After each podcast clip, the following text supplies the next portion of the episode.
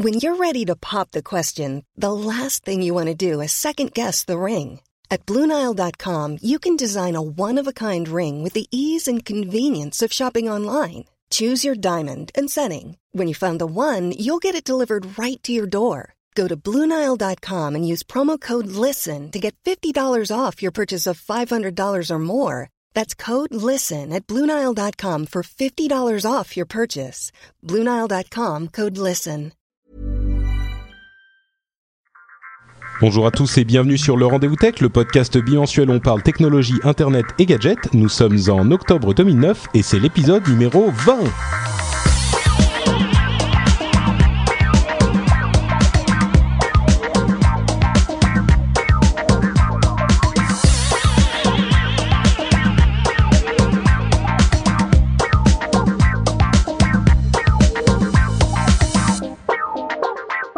Bonjour à tous et bienvenue dans ce 20e épisode de Rendez-vous Tech. 20 épisodes déjà, ça va tellement vite. Euh, avant de nous congratuler et de nous dire bonjour, je dis bonjour à la chatroom, bonjour à vous tous euh, et merci d'être présents aussi nombreux et aussi euh, actifs. C'est très gentil à vous d'être là. Et si vous voulez euh, nous rejoindre dans la chat room, si vous écoutez le podcast euh, parce que vous l'avez téléchargé ou en streaming sur le site, eh ben vous pouvez avoir plein d'infos euh, justement sur le site sur les moyens de nous rejoindre quand on enregistre l'émission deux fois par mois ou une fois toutes les deux semaines plutôt le lundi à 10h du soir.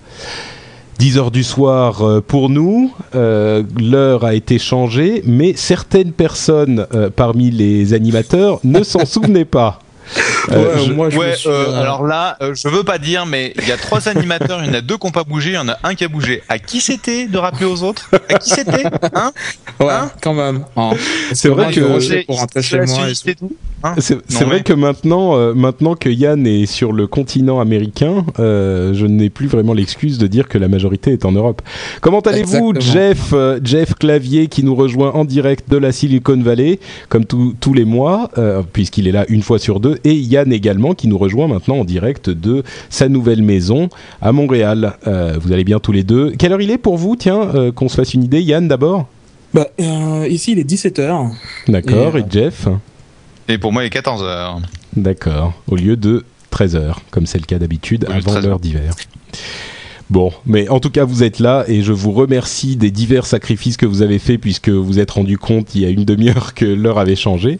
Je crois que Jeff, il y a une heure. parce qu'on était, on était frantiquement euh, sur le sur Skype en disant mais il est où, mais il est où? Ah Et c'est là où je me suis dit, personnes sur, euh, je voyais qu'il y avait 8 personnes sur le, le chat. Et oh là là, ils sont pas nombreux cette fois-ci. Euh, mais ils sont, ils sont où quoi? Et puis finalement là, je vois qu'on est plus de 200. Ça fait plaisir. Euh, Jeff, d'ailleurs, tu n'as pas mangé, comme tu le disais, donc tu risques d'être un peu énervé. Non, j'ai changé mon, mon, agenda à toute vitesse de manière à pouvoir être là, et donc je n'ai pas déjeuné, et donc je vais faire une hypoglycémie en direct. Écoute, en, tout cas, nous t'en remercions, euh, nous te remercions de ce sacrifice, et ça tombe vraiment bien puisqu'on a beaucoup de choses intéressantes dont on veut parler euh, ce mois-ci. Enfin, sur cet épisode, je dis ce mois systématiquement, c'est compliqué quand c'est un bimensuel. Hein. Donc, dans cet épisode, euh, et notamment, principalement de Windows, de nouveautés chez Apple et pas mal de Twitter avec quelques petites autres choses en plus. Donc les trois gros thèmes récurrents du rendez-vous tech, on va commencer immédiatement avec Windows pour l'événement euh, de la semaine dernière, à savoir la monumentale sortie de Windows 7, qui a fait quand même euh, pas mal de bruit au final. Enfin, on s'y attendait, c'est un petit peu normal, mais euh, ce qui est un petit peu surprenant à mon sens pour Microsoft, c'est qu'il n'y a eu que du positif à part euh, chez Apple, on va en parler dans deux minutes. Mais dans l'ensemble, tout le monde a été super positif. Est-ce que l'un de vous a, déjà installé Windows 7 ou on va parler sans savoir de quoi on parle?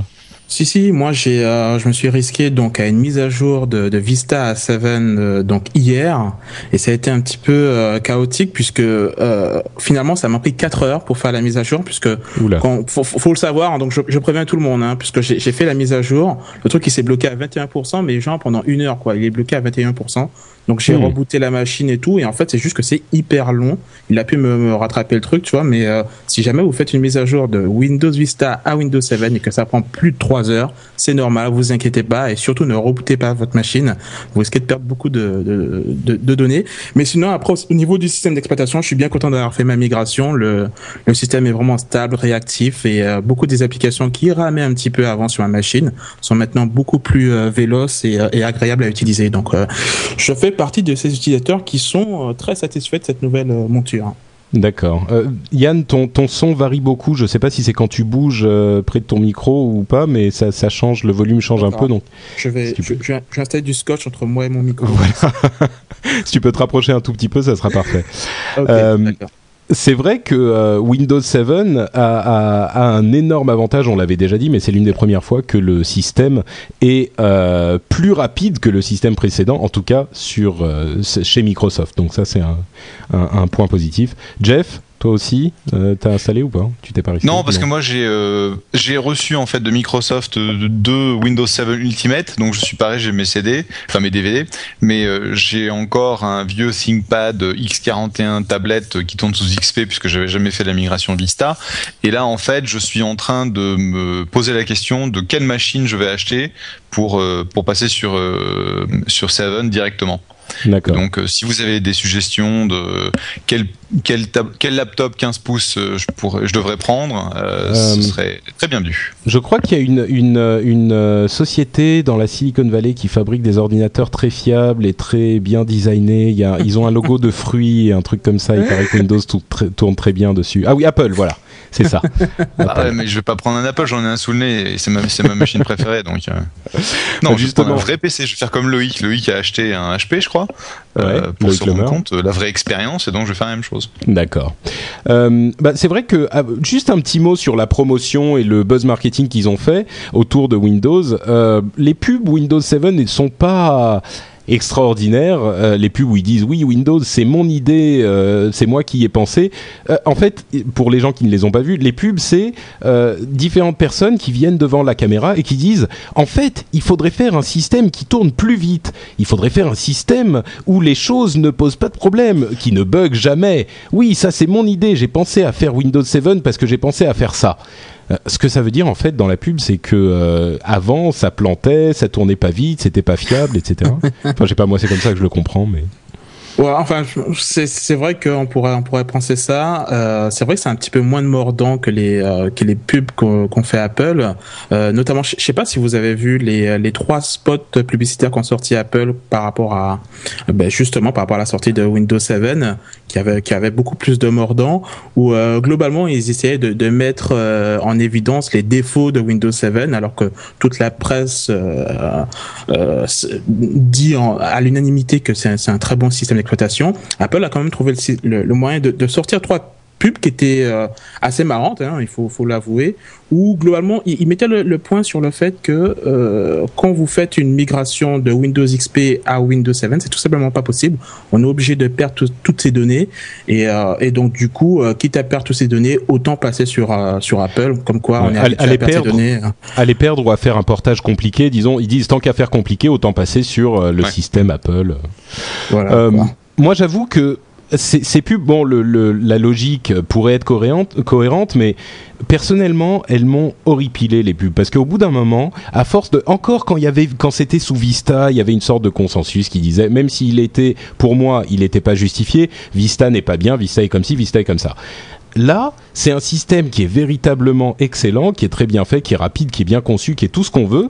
Et malgré ça, Apple, mais c'est normal hein, qu'il continue à taper dessus, mais malgré ça, il continue à taper dessus avec des arguments un petit peu euh, spécieux. Léger. Et pour moi, c'était un petit peu la goutte d'eau qui a fait déborder le vase. Et, euh, et ça m'a véritablement retourné contre ces pubs Apple. Je les ai trouvés insupportables et euh, ça m'a ça m'a horripilé. Il y en a une ou deux qui sont vaguement qui, qui me font sourire, mais dans la dans la j'ai presque envie de dire dans la morale de la chose, ça me ça me convient plus et je trouve ça je trouve ça trop bas comme comme attaque. Avant c'était genre euh, petit clin d'œil, c'est marrant, on rigole entre nous. Là ça devient euh, ça devient ridicule, ça devient trop Les, bas. les blagues les plus courtes sont les meilleures. Mais, mais Steve Ouais, Ballmer a, je sais pas si vous avez vu la, une interview qu'il a accordée à Engadget, euh, où il, répondait plus ou moins à, à cette euh, petite campagne publicitaire avec une petite phrase, un, un petit pic comme ça que je trouve assez marrant.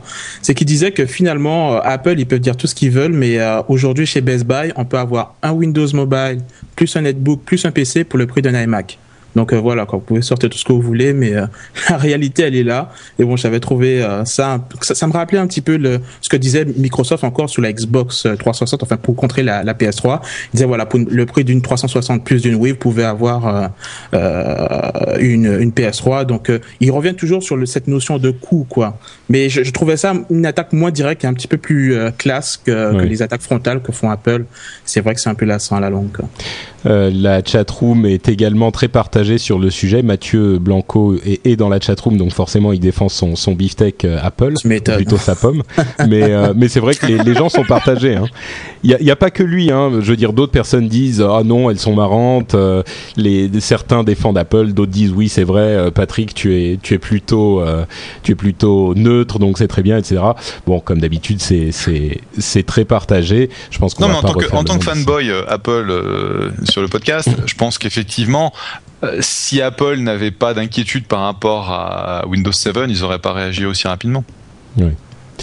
Bon, Parce qu'objectivement, tout ce que j'entends, tout ce que, j'entends, c'est que c'est un bon OS, quoi. Ouais, c'est ouais, euh, ce, que- c'est ce que Vista aurait dû être. Oui, exactement. Et d'ailleurs, bah, je l'avais dit à l'origine et je le redis maintenant, les gens qui crachaient sur Vista euh, avec une bile euh, démesurée euh, je- se, se retrouvent à encenser Seven aujourd'hui, alors que finalement, l'un dans l'autre, ils sont quand même très similaires. Donc, bon.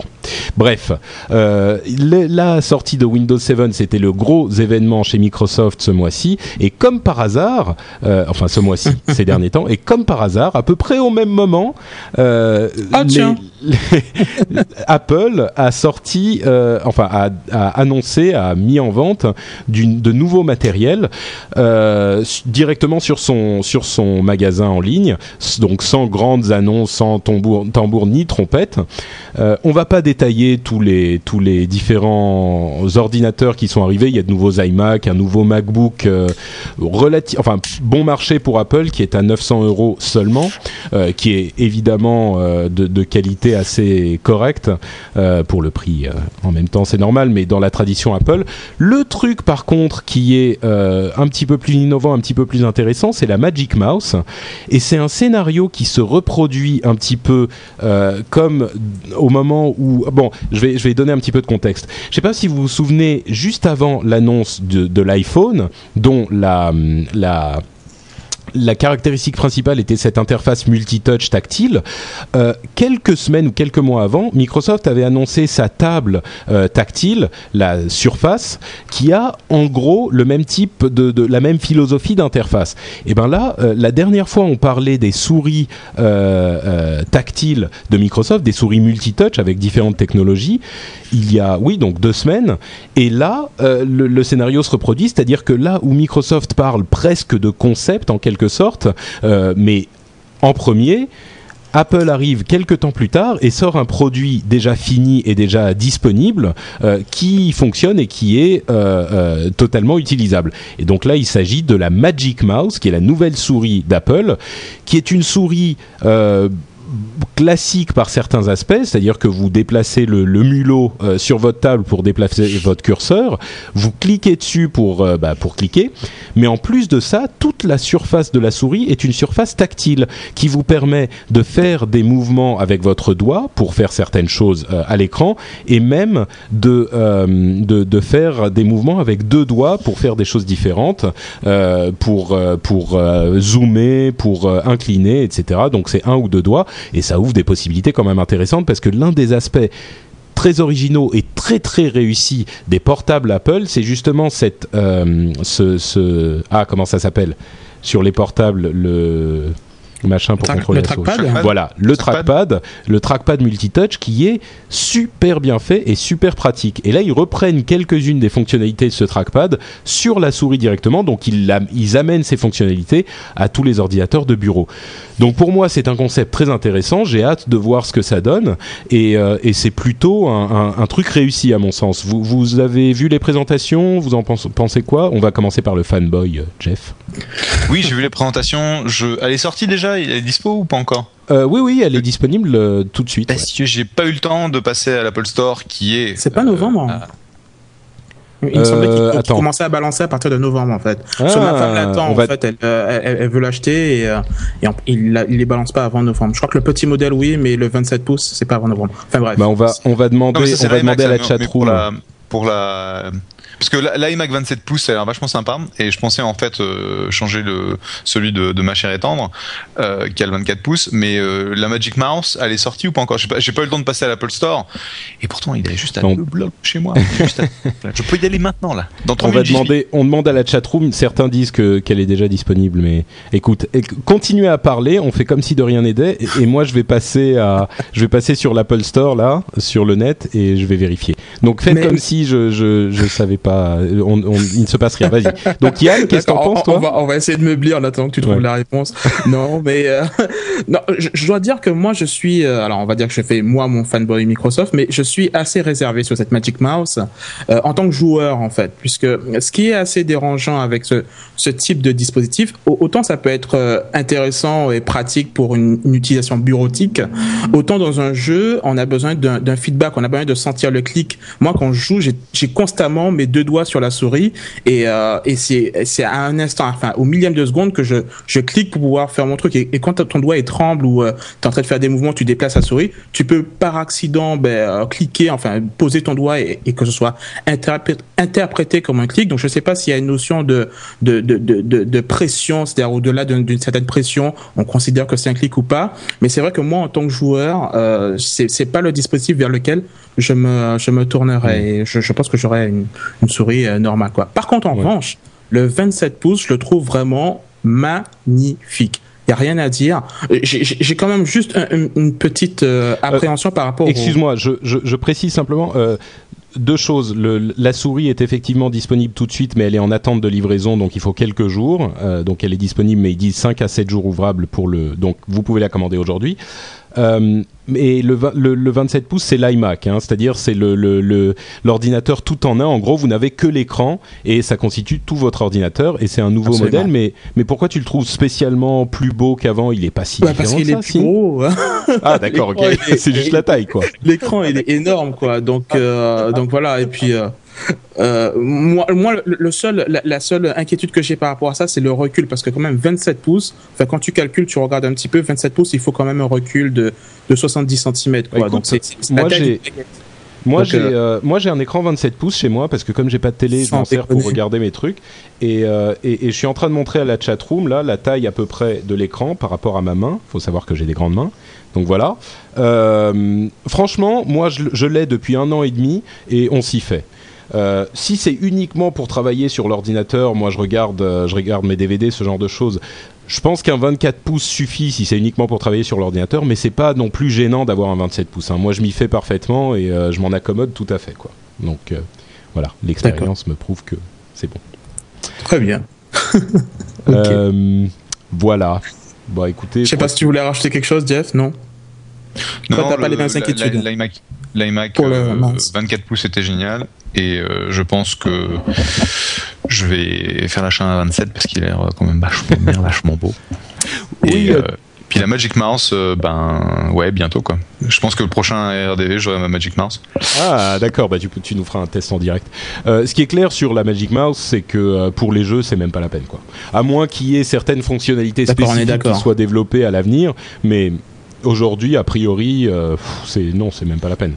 Moi, je suis un, moi, je suis un keyboard turner, donc euh, de toute façon. euh, Non mais même même euh, même si tu si tu joues plus au clavier qu'à la souris, euh, les, les le, tu ne- le fait de ne pas avoir un deuxième bouton facilement accessible, de pas avoir la réactivité qui est aussi bonne que sur une souris normale. Mais ceci dit, tu peux avoir une Magic Mouse pour tes applications bureautiques et passer sur une autre souris quand tu es en, en jeu quoi. C'est possible aussi. Si la Magic Mouse apporte l'agrément d'utilisation que les, les trackpads des MacBook euh, apportent, moi je suis, je serais plutôt client. Hein. Mais, mais, mais, quand tu as un MacBook devant toi, Patrick, tu l'utilises, tu utilises le trackpad sans problème. T'as pas envie de brancher une souris puisque non, non, il, il, est sympa deux minutes quoi, mais je le supporte pas sur la longue. tu, as, tu as les nouveaux en fait qui sont grands avec toutes les toutes les gestures, tu sais l'écran tactile multipoint? Ouais, ouais, ouais c'est, celui qu'a, ma sœur, mais euh, mhm. c'est sympa au bout d'un enfin au bout d'un moment, j'ai, besoin d'une souris quoi. J'ai, du mal à m'y faire sur la longueur, mais bon, c'était juste pour avoir toi ton. Ouais. bah moi, le truc c'est que je l'ai pas utilisé sur une, une très longue période. C'était quelques dizaines de minutes chez des gens ou ce genre de choses. Ça me plaît, mhm. mais peut-être qu'au bout de quelques heures, je, je voudrais, euh, je voudrais ah, retourner vers une vraie souris. Mhm. Enfin, bon, bah, en tout cas, moi, je suis, assez pressé de tester la Magic Mouse. On verra ce que ça donne. Et j'attends ma copie de Windows 7 pour très bientôt. Peut-être que je ferai l'upgrade, on verra. Mais comme c'est ma machine de, production, en fait, pour les podcasts, sur laquelle j'ai Windows euh, XP, je sais pas si je ferai ça euh, tout de suite, tout de suite. Bref. Euh, il y avait aussi quelques histoires sur des pubs, des combats entre Motorola et iPhone et ce genre de choses je crois qu'on va passer là-dessus parce qu'on a fait suffisamment de, d'histoires euh, d'adverse euh, combativité euh, par les pubs et on va passer directement sur. Oula, attends, attendez, j'ai un petit truc où il est. On va passer à ça. La minute, le quart d'heure, bon, ben la demi-heure Twitter. Ça fait plaisir, tu l'avais préparé cette fois-ci. Parce que c'est toujours les autres qui en profitent. Euh, mais il est, toujours, il est toujours préparé. Le truc, c'est que la machine sur laquelle je fais le streaming et sur laquelle je fais le, les, petits, les petits sons est tellement vieille et tellement lente, c'est un vieux Dell euh, portable, que souvent elle, euh, elle met du temps à démarrer. Donc je dis attendez, ça va y aller, et puis finalement ça n'y va pas. Enfin bref, cette fois-ci ça a marché. Super. Donc, euh, messages Twitter et Facebook chez Bing. Alors ça, c'est un truc absolument énorme euh, qui, qui a été annoncé la semaine dernière. Bing, pour ceux qui ne s'en souviennent pas, c'est le moteur de recherche de Microsoft, dont l'équivalent de Google pour Microsoft. Euh, et il est en train de prendre des parts de marché petit, petit à petit, mais très sûrement. Euh, et, tout le monde s'accorde à dire que le moteur est très efficace. Et ils ont euh, fait un deal avec Twitter et Facebook pour intégrer les, dans les recherches que vous allez faire des résultats qui viennent directement de Twitter et également de Facebook. Ce qui veut dire qu'ils ont intégré un élément extrêmement important du nouveau web, entre guillemets, c'est le web en temps réel. C'est une nouvelle tendance depuis l'avènement de Twitter et des autres services de ce genre-là, qui fait que même euh, attendre un jour ou, 24 heures ou un petit peu plus le temps que Twitter, euh, pardon, le temps que Google ait récupéré toutes les nouvelles informations du web et vous les propose dans, son, dans ses recherches, c'est plus assez rapide. Il faut avoir les informations au moment où elles arrivent, c'est-à-dire ou au moment où elles arrivent sur Twitter, puisque le l'outil d'information en temps réel aujourd'hui, c'est Twitter. Et Bing a donc, euh, Microsoft a annoncé ce deal qui leur permet d'intégrer tous les résultats de Bing, euh, tous les résultats de Twitter à vos recherches que vous ferez sur Bing et c'est un truc énorme parce que d'une part ça donne une légitimité un outil enfin un, avantage à Bing euh, par rapport à Google qui ne l'a pas encore euh, et d'autre part ça donne une légitimité incroyable à Twitter dont on vous parle depuis longtemps donc vous vous êtes au courant euh, si vous écoutez l'émission depuis quelques mois mais ça lui donne une véritable légitimité en tant que source d'information et pas uniquement en tant que source de pour savoir ce que vos amis ont mangé ce midi quoi. Bon, moi j'ai trouvé que c'était un deal véritablement important et, véritablement euh, intéressant à la fois pour Microsoft et pour Twitter. Euh, je me retourne vers notre spécialiste. Juste une, petite chose, Google a fait le même deal avec Twitter. Hein. Oui, alors c'était un petit peu euh, Google tout à coup qui se retourne, genre le lendemain ils ont dit oui oui nous aussi, nous aussi. Non non, c'est parce qu'en fait ils ont, ils ont, annoncé, ce qui s'est passé c'est qu'ils ont annoncé l'intégration de Twitter et de Facebook dans Bing à la Web2O Summit euh, la semaine dernière, donc à San Francisco. Et euh, les Gus euh, de Microsoft sont passés en premier. Et donc c'était Mehdi, je crois, qui a fait l'annonce. Et Marissa Mayer a annoncé l'intégration de Twitter dans Google, genre 3-4 heures après, parce que dans le programme, c'est à ce moment-là où elle a passé.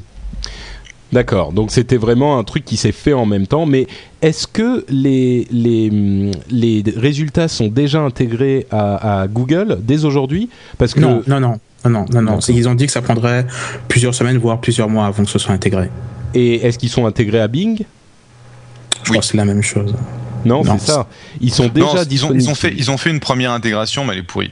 D'accord. bon, allez, allez euh, on peut l'améliorer, disons nous. D'accord. Euh, c'est-à-dire que si tu regardes le, résultat de bing.com/slash Twitter et que tu fais des recherches, euh, c'est pas encore là, mais bon, c'est pas encore ça. Ouais. C'est pas. Oui. D'accord. mais en gros, ce que ça veut dire, c'est quoi? C'est qu'ils vont utiliser Twitter pour en tant que source d'informations supplémentaires pour leur, euh, pour leur recherche. Et je pense qu'in fine, ce qui sera intéressant, c'est le jour où ils feront le même deal avec euh, Bitly, chose qu'on n'annonce pas pour le moment, euh, parce que c'est pas encore fait, et puis c'est pas en, en cours de discussion. Mais toute l'idée, c'est de pouvoir euh, euh rafraîchir l'index. Je, vais, quand même je vais quand même expliquer ce que c'est que Bitly parce que les gens ne, ne savent pas forcément. Euh, Bitly, c'est un de ces ah. outils qui permet de réduire la taille d'une adresse euh, internet et ça sert énormément sur Twitter où la taille est limitée. Donc en fait, c'est Bitly qui est un site web a énormément d'informations sur ce que les gens, ce dont les gens parlent en direct sur internet parce que pour diffuser ces informations sur Twitter, beaucoup de gens utilisent Bitly. Et je précise que euh, Bing en France n'intègre pas encore euh, le, la page euh, bing.com/twitter. C'est uniquement aux États-Unis. oui, pardon. Donc tu disais quand ils vont l'intégrer? En fait, le problème d'intégrer en direct Twitter et Facebook sans avoir une notion de filtrage euh, de bruit, c'est que tu, en gros, tu rajoutes un tas de saloperies dans l'index et donc ils vont rajouter du, euh, du, euh, de la saloperie en temps réel. Et donc la problématique, c'est comment est-ce qu'on prend le 10% ou 5% du, du, flux Twitter et du flux Facebook qui a vraiment de la valeur et qui hmm. devrait en fait être élevé par euh, par Google et par Bing. Et en fait, une des méthodes pour faire ça, c'est de suivre les choses les plus populaires euh, sur Bitly, parce que Bitly va en fait te permettre de suivre très très rapidement en quelques minutes, en quelques heures, euh, le contenu le plus populaire qui se trouve sur le web. Et d'ailleurs, je dois immédiatement mentionner mon conflit puisque je suis un des investisseurs de Bitly. Mais c'est c'est franchement quelque chose de fascinant quoi, puisqu'ils sont ils ont grossi à une vitesse stratosphérique puisqu'en fait aujourd'hui, ils, vont, ils grossissent plus vite que, que Twitter, puisqu'ils sont passés, ils sont passés de 1 million de clics à 1 milliard de clics en quelques semaines. Effectivement, oui, c'est pas c'est pas négligeable du tout. Mais oui, c'est sûr que Bitly est un de ces services qui s'est retrouvé euh, catapulté par Twitter à un, niveau euh, d'utilisation qu'ils ne soupçonnaient pas et ils ont réussi on, s'écarte un peu du sujet, mais ils ont réussi à détrôner d'autres services qui étaient euh, déjà présents sur le sur le, marché en innovant et en proposant des des, des outils qui n'étaient pas disponibles ailleurs. Je crois que ça devient un petit peu arcanique pour les pour les auditeurs, donc on va on va pas trop s'étendre là-dessus, mais pour toi, euh, Jeff, euh, l'intégration de Twitter c'est très bien, mais il faut du contexte et Bitly permettra, Bitly ou les autres, hein, mais Bitly est le principal, permettra de fournir ce contexte. Voilà. Euh, Yann, ça te change la vie de savoir que Twitter va être intégré sur Bing et Google à, terme? Hmm, pas vraiment en fait. enfin, je trouve ça, je trouve ça cool. Je trouve ça, je pense que c'était inévitable que ça arrive. Mais euh, je dois avouer que bon, le, le, simple fait d'avoir euh, les, les, les, tweets à l'intérieur d'une recherche Google et euh, et, euh, et, Bing, c'est pas quelque chose qui va transformer ma vie. un, un, peu dans, dans, le sens que ce que disait Jeff, moi j'attends une, une, intégration beaucoup plus intelligente, quelque chose qui va justement s'appuyer sur le fait que on ait une, une, grosse activité sur Twitter sur un sujet et que ben, justement ce sujet euh, permet d'identifier des URL pour qu'elles aient plus d'intérêt et plus de pertinence. Mm. Et que finalement, au, lieu de, de, simplement rajouter les résultats de Twitter euh, dans une recherche Google, ben plutôt que, que Google ou Bing s'appuie sur Twitter pour mieux trier Améliorer et, ces mieux résultats qu'ils ont déjà. Euh, les résultats pertinents par rapport à une recherche. Donc, euh, donc voilà quoi En fait, il y, a deux choses. Il y a, l'aspect ingestion, c'est-à-dire que euh, ce que Twitter va permettre de découvrir très très rapidement, c'est le nouveau contenu. Donc aujourd'hui, tous les gros blogs vont poster sur Twitter les euh, les nouveaux articles qu'ils vont publier, et ça leur permet en fait de, de, déployer ces articles beaucoup plus rapidement que, que les flux RSS. Et donc, ce que peut faire un, un search engine tel Google ou Bing, c'est prendre cette URL et immédiatement lancer les crawlers sur ce sur ce contenu de manière à faire un, un, un rafraîchissement de l'index euh, plus rapidement. Donc ça, c'est mmh. l'ingestion. Après, ils peuvent effectivement suivre euh, la façon dont un, une pièce de contenu va être, euh, par exemple, retweet. Et à partir du moment où cette pièce de contenu va être retweetée, je sais pas, moi, une centaine de fois, un millier de fois, dix milliers de fois, un million de fois, quelle que soit le, leur, la barrière qu'ils souhaitent établir, ça veut dire c'est un contenu populaire et donc ça devient une source d'autorité quant à, au placement de ce contenu dans la recherche. Donc, euh, c'est un moyen de gestion. Et de l'autre côté, c'est pour essayer de, de, de, voir où est-ce que tu positionnes un, un, contenu. Parce que le gros problème aujourd'hui de Google, c'est quoi? C'est que il travaille sur l'aspect euh, euh comment on dit relevance euh, pertinence. pertinence merci la pertinence du contenu mais bien souvent le contenu pertinent il est beaucoup trop vieux donc euh, cette notion de je, je peux voir euh, j'ai une vision un peu plus temps réel, un petit peu plus fraîche du, euh, du contenu. Ça, c'est quelque chose qui est super intéressant. Ouais, mais en, même temps, regarde, regarde l'histoire qui s'est passée avec Michael Jackson. Enfin, en imaginant que ce, ce truc ait été intégré il y a un an, euh, moi, ça m'intéresserait pas d'avoir, euh, euh, enfin, en tapant Michael Jackson euh, mort sur sur Google, ben, euh, de, de, recevoir 850 000 tweets et parmi ces, ces, ces, ces trucs-là, avoir le seul site, parce que finalement, il y avait qu'un seul site que, que personne ne connaissait avant, qui avait envoyé cette information en exclusivité. Per personne ne connaissait, oui, non, c'était c'était TMZ qui est très très très très, connu. Ah, c'est TMZ, hein. Ouais, dis, dis pas, c'est pas connu, c'est pas okay, non, non c'est pas très connu en France. Ce que je veux dire, c'est que cette URL devrait monter tout de suite en premier, en, premier résultat de recherche et, euh, et après éventuellement avoir un, un, petit lien à côté qui permet de voir tous les tweets qui en parlent. Mais, euh, mais ça m'intéresse pas de voir tous les tweets de 140 caractères. Non, mais je crois que ce, qu'on, ce dont on parle, c'est ce qu'on oui, c'est ça. C'est ça. C'est que grâce à Twitter, ils peuvent. Parce que pour les gens qui ne. On, on, passe un petit peu de temps sur cette histoire, mais c'est vraiment important. Pour les gens qui ne savent pas quel bénéfice peut avoir Twitter euh, sur la manière dont on organise l'information sur Internet, euh, si vous ne l'avez pas utilisé, et même si vous l'avez utilisé, euh, peut-être que vous ne saisissez pas exactement cet aspect vraiment temps réel. C'est-à-dire que si on voit le monde avec Twitter et le monde sans Twitter, le monde sans Twitter, il faut en gros regarder toutes les pages internet du monde et essayer de comprendre plus ou moins ce qui est important. Et dans le monde avec Twitter, on a une sorte d'oreille collée à ce que disent les gens dans le monde entier, ce dont ils parlent en ce moment, et on peut savoir immédiatement au moment où ils le disent, mais vraiment de manière instantanée, de quoi ils parlent. Et donc si on voit qu'il y a une conversation qui commence à revenir régulièrement chez une grande partie de ces gens-là, euh, on se dit que l'importance de cette conversation est, grande, et donc on va pouvoir euh, euh décider les ordinateurs vont pouvoir décider que cette information est à présenter euh, de manière prédominante par rapport aux autres informations.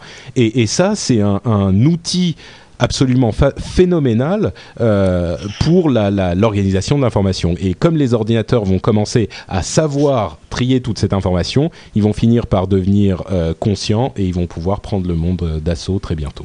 Skynet. Voilà. C'est la suite logique après Twitter. Bon, bref, voilà, donc ça c'était la première euh, histoire sur Twitter. L'autre, c'est euh, l'histoire sur euh, le nombre d'utilisateurs de statuts. Alors, ce qu'on appelle les statuts, c'est euh, soit les, les, messages Twitter. Donc, euh, normalement, à la base, Twitter, c'est qu'est-ce que vous êtes en train de faire, qu'est-ce que, à quoi vous êtes en train de penser, et on met en 140 caractères euh, ce à quoi on est en train de penser. Pareil sur Facebook, les statuts Facebook, hein, tout le monde connaît ça.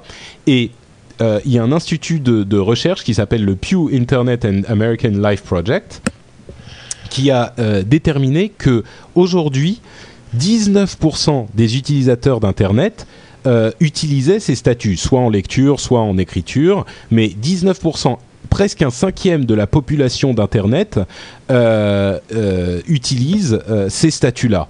Euh, on, parle de Twitter euh, spécifiquement. Donc un cinquième de la population d'Internet publie ou lit des statuts sur Twitter et beaucoup plus évidemment sur Facebook. C'est énorme. Moi, je, je, me souviens encore de l'époque, il y a ne serait-ce que six mois ou un an, où les gens me demandaient ce qu'était Twitter. Euh, quand je le mentionnais, déjà, les gens trouvaient ça idiot euh, quand j'expliquais. Et ensuite, ils, ne comprenaient même pas, ils savaient même pas, ils n'en avaient jamais entendu parler. Déjà six mois ou un an plus tard, on en est à un cinquième de la population. Ça me paraît presque trop gros pour être vrai, quoi. Bah, c'est trop gros. D'accord. Est-ce qu'on a des chiffres sur le, nombre de, de, comptes Twitter qui sont réellement actifs? Que j'ai l'impression qu'il y a beaucoup de gens qui, euh, qui vont sur Twitter juste pour comprendre ce que c'est et euh, ils balancent deux trois tweets et après ils y vont plus quoi. Et est-ce que ces gens sont comptabilisés dans ces 19% Est-ce que c'est pas un petit peu bah, faussé? je, pense. Hein, oui, mais c'est là, c'est là où. Euh, c'est là où en fait ils ont un petit peu joué sur les mots, c'est-à-dire qu'il y a deux choses. Il y a le fait de publier tes updates sur Twitter, donc d'avoir un compte sur twitter.com et d'être un utilisateur actif. Et il y a le fait de, euh, de visiter twitter.com, euh, donc un des comptes euh, publics des célébrités, ce qui arrive ce qui arrive beaucoup plus et donc dans les dans le, les notes dans les liens tu pourras mettre cette autre étude qu'une nana que, que je connais Liane comment s'appelle Liane je sais pas quoi a fait et qui dit en fait l'utilisation de Twitter, c'est à, à, peine 90%. Parce qu'en fait, euh, les gens. De, C'est à peine 90%, je comprends pas. 90% de quoi Pew te dit. Un utilisateur sur cinq aux États-Unis utilise Twitter. Liane Prescott, donc qui est une nana qui travaillait chez Hitwise et donc qui est une spécialiste de l'analyse de trafic et de trains internet, a repris les chiffres et en gros a démonté les mecs de Pew en disant les mecs ont fait n'importe quoi et en gros euh, ce que l'on ce que l'on peut dire à propos euh, à propos de Twitter avec les données qui nous sont euh, qui sont publiques, c'est que 90% des utilisateurs euh, d'internet aux US ne vont pas sur Twitter. Alors elle ne connaît pas le, le chiffre exact, mais elle te dit, de par, bah, tu peux lire son son son, son article, euh, de par son, son approche, euh, en gros, l'utilisation de Twitter aujourd'hui, c'est à peine 10% des utilisateurs aux US. Ce qui est énorme. C'est ce que j'allais dire, c'est déjà monumental, 10%. Euh, mhm. Oui, d'accord. Voilà, ils ont ils ont sorti sur aujourd'hui, il y a un nouveau chiffre comme score qui est tombé et en gros, ils ont 58 millions d'utilisateurs dans le monde globalement. Ouais, c'est ce qui est ce qui est déjà quand même énorme pour un pour un service qui n'existait quasiment pas il y a un an, qui était une sorte de truc confidentiel dont seuls les, les fanas de, de technologie euh, euh, étaient, enfin que seuls les fanas de technologie connaissaient quoi. 58 millions, ça commence à devenir conséquent. Encore une fois, pour un, pour avoir une, une référence, euh, Facebook, qui est dans le monde entier et qui a envahi le, le monde civilisé, c'est 300 millions. Ouais. Donc voilà, c'est pas, c'est pas rien. Euh, dernière petite news sur Twitter, c'est l'arrivée des listes. Euh, c'est arrivé en bêta il y a, je crois, deux semaines, euh, chez certains utilisateurs bien précis. Tout le monde n'y a pas encore accès, mais les listes, c'est un petit peu un, une autre de ces, euh, utilisations de Twitter qui a été développée par euh, les utilisateurs eux-mêmes et que Twitter a intégré euh, ou est en train d'intégrer, c'est le fait simplement d'avoir des listes d'utilisateurs que vous allez classer. Donc si vous suivez je sais pas moi, on va dire 300 personnes. Bon, il y, en, y, y en a 250 que vous suivez pour leur faire plaisir parce que voilà, ils vous l'ont demandé et vous voulez pas être méchant. Personne ne fait ça, hein, bien sûr, mais on ne sait jamais. C'est théorique. Euh, et, 50 que vous voulez vraiment suivre, vous pouvez mettre ces 50 dans une liste et ne consulter régulièrement que cette liste-là et les autres les regarder de temps en temps. Alors ça c'est l'utilisation la plus basique, mais vous pouvez aussi par exemple faire une liste euh, des podcasteurs euh, francophones et mettre dans cette liste tous les gens qui font partie de cette communauté et pour avoir vos updates de ces gens-là euh, directement euh, euh, accessibles très facilement sans être pollués par tout le reste. Et là où ça devient véritablement intéressant, les listes comme ça existaient déjà dans certains logiciels comme TweetDeck ou Sysmic Desktop que nous utilisons. Mais là où ça devient véritablement intéressant, c'est qu'il y a une fonction pour rendre ces listes publiques et du même coup suivre la liste de quelqu'un d'autre. Donc par exemple, si, comme je le disais, si moi je fais une liste des podcasteurs francophones que j'aime bien, euh, les gens qui vont sur ma page Twitter peuvent regarder mes listes, me dire ah bah cette liste elle a l'air sympa, je vais suivre directement cette liste et pof vous avez directement toutes les updates de tous ces gens-là euh, disponibles pour vous aussi sans avoir à gérer euh, telle et telle personne. Je vais le mettre dans telle et telle euh, liste, je vais suivre un tel. Et ça simplifie énormément les choses et ça donne une, un outil super pratique pour encore pousser la promotion de certaines personnes, faire connaître, découvrir d'autres utilisateurs intéressants à vos followers, conseiller par exemple un package. Enfin bref, vous comprenez, vous comprenez comment ça fonctionne. Moi, je trouve que c'est une excellente idée et je pense que ça va devenir un outil, euh, une partie intéressante de Twitter. Oui. Tout à fait. En fait, c'est que, non mais c'est tu- euh, on l'a on l'a vu dans la chat room, c'est quelque chose que Sismic uti- euh, a, a promu il y a très longtemps, c'est quelque chose que TweetDeck a, a fait aussi.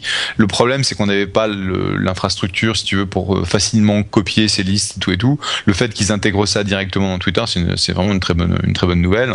Et donc maintenant on va voir euh, euh, les listes de de podcasteurs, de VC, d'entrepreneurs, de machin euh, sortis dans tous les dans tous les sens et il va falloir euh, faire un gros travail de, de, de référencement pour être sûr que tu es dans les listes influ- les listes influentes quoi.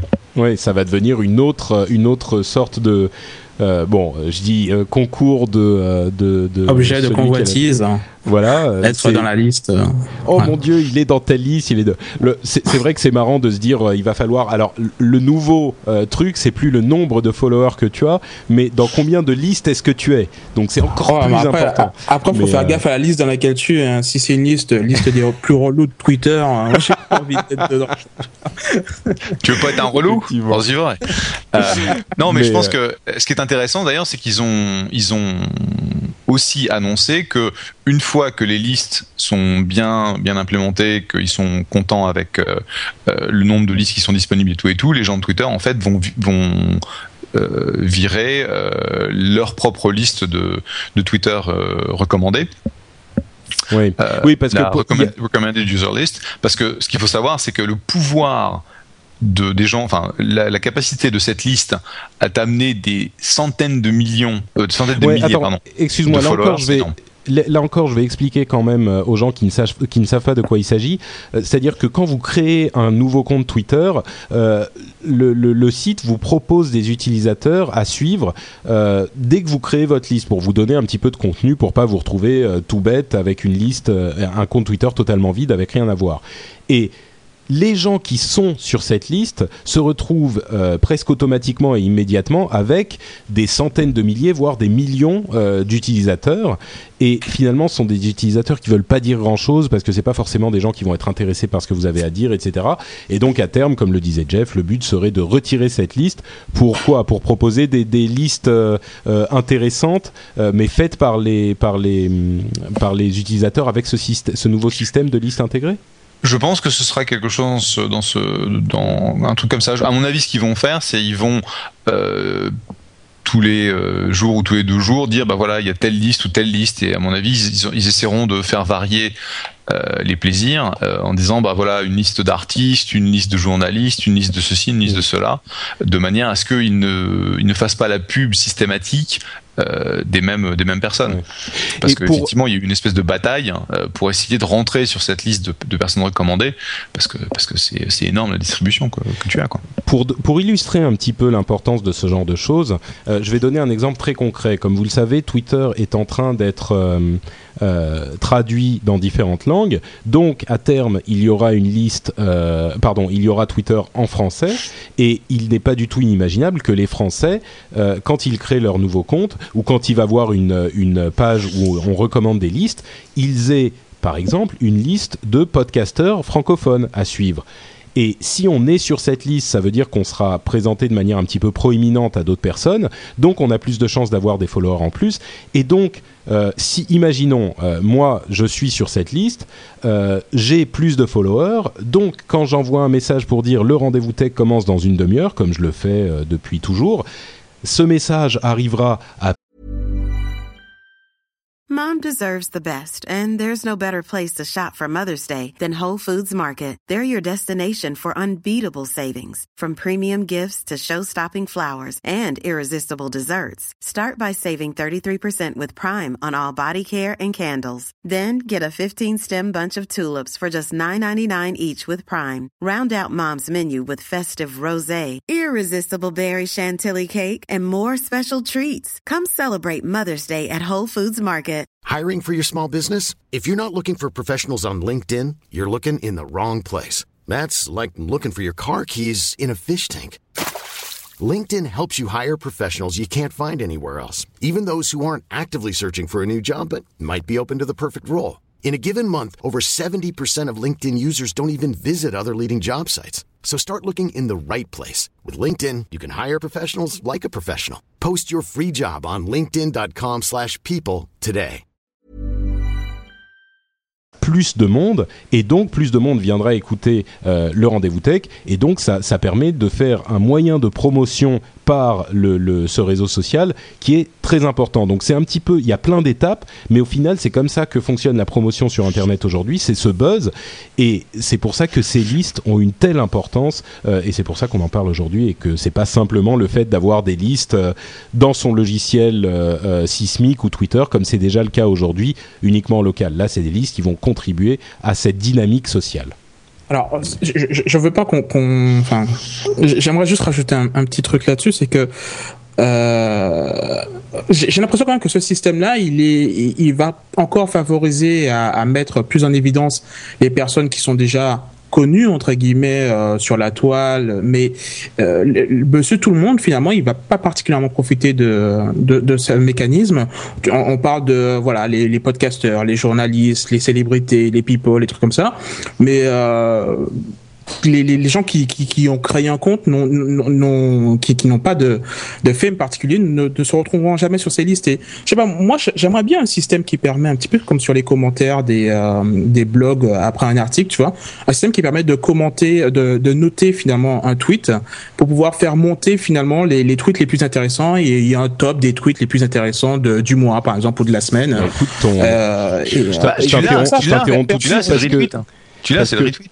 Oui, c'est ça, c'est le, c'est le retweet, c'est le principe du retweet, et c'est même plus, euh, tu, es presque visionnaire, euh, mon cher Yann, parce que le système de retweet, donc euh, de répéter un message qu'on a trouvé intéressant pour en faire profiter nos propres utilisateurs, nos propres followers, bah, ce système va également être intégré à Twitter, je crois qu'on en parlait le mois dernier, et il va être intégré d'une manière un petit peu particulière, c'est-à-dire qu'on va pas répéter exactement le même message en pouvant le modifier, mais par contre ça va fonctionner comme euh, les j'aime dans Facebook, c'est-à-dire qu'on va cliquer dessus, ça veut dire moi je l'aime bien, donc ça va y ajouter euh, un- un- une sorte de recommandation Ah, euh, automatique par nous.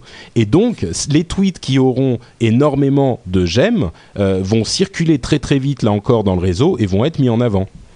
Bon, donc, euh, D'accord. Ok. Alors c'est j'ai ce rien que tu veux en fait. Bah ouais, ouais, Donc, ouais, ils mais attaquent des deux côtés, tout le monde quoi. puisse profiter Mais faut se- de, de l'effervescence et, et que des gens euh, puissent se démarquer quoi. C'est c'est c'est dommage que ce soit toujours euh, euh, Ashton Kutcher et Britney Spears qui euh, qui sont au top quoi. Bah, écoute, si quelqu'un moi je vais moi je vais te donner un exemple de, de quelque chose qui m'est arrivé euh, plusieurs fois. C'est il y a des gens avec qui je, me, je finis par, euh, par discuter moi sur, euh, sur Twitter. Euh, tu vois des gens qui me font des at reply régulièrement, une fois de temps en temps. Au bout d'un moment, bon moi j'ai pas des millions de, de followers, mais au bout d'un moment tu finis par, par, par remarquer les noms qui reviennent. Et euh, il m'est arrivé suite à différentes interactions de finir par suivre certains d'entre eux alors qu'ils n'ont ni podcast ni machin. Je pense notamment à des gens comme Copperdome, c'est des anglophones, hein, mais Copperdome qui est un type avec qui j'avais discuté euh, régulièrement, ou même euh, euh, Kelly Michel qui aujourd'hui euh, fait les posters de mon de mon podcast en anglais sur les films. C'est-à-dire qu'on fait chaque toutes les à chaque fois qu'on a un épisode, on prend un des films dont on a parlé dans l'épisode et on refait le poster en intégrant nos têtes, donc ma tête et et le, le- Ah. la tête des autres animateurs. Et, et aujourd'hui, c'est Kelly qui les fait. Et Kelly, je l'ai rencontré comme ça. Moi, je l'ai rencontré par euh, par euh, oula, il y a encore du, du feedback bizarre. On va attendre que ça passe. Voilà. Euh, je l'ai rencontré comme ça, moi, Je avec. sais euh, pas du tout. ça arrive de temps en temps, c'est Skype qui fait des siennes. Et, et moi, je l'ai rencontré comme ça par Twitter, simplement, tu vois, alors qu'elle n'a, elle n'avait ni podcast, ni, ni site web à promo- promouvoir, ni rien du tout.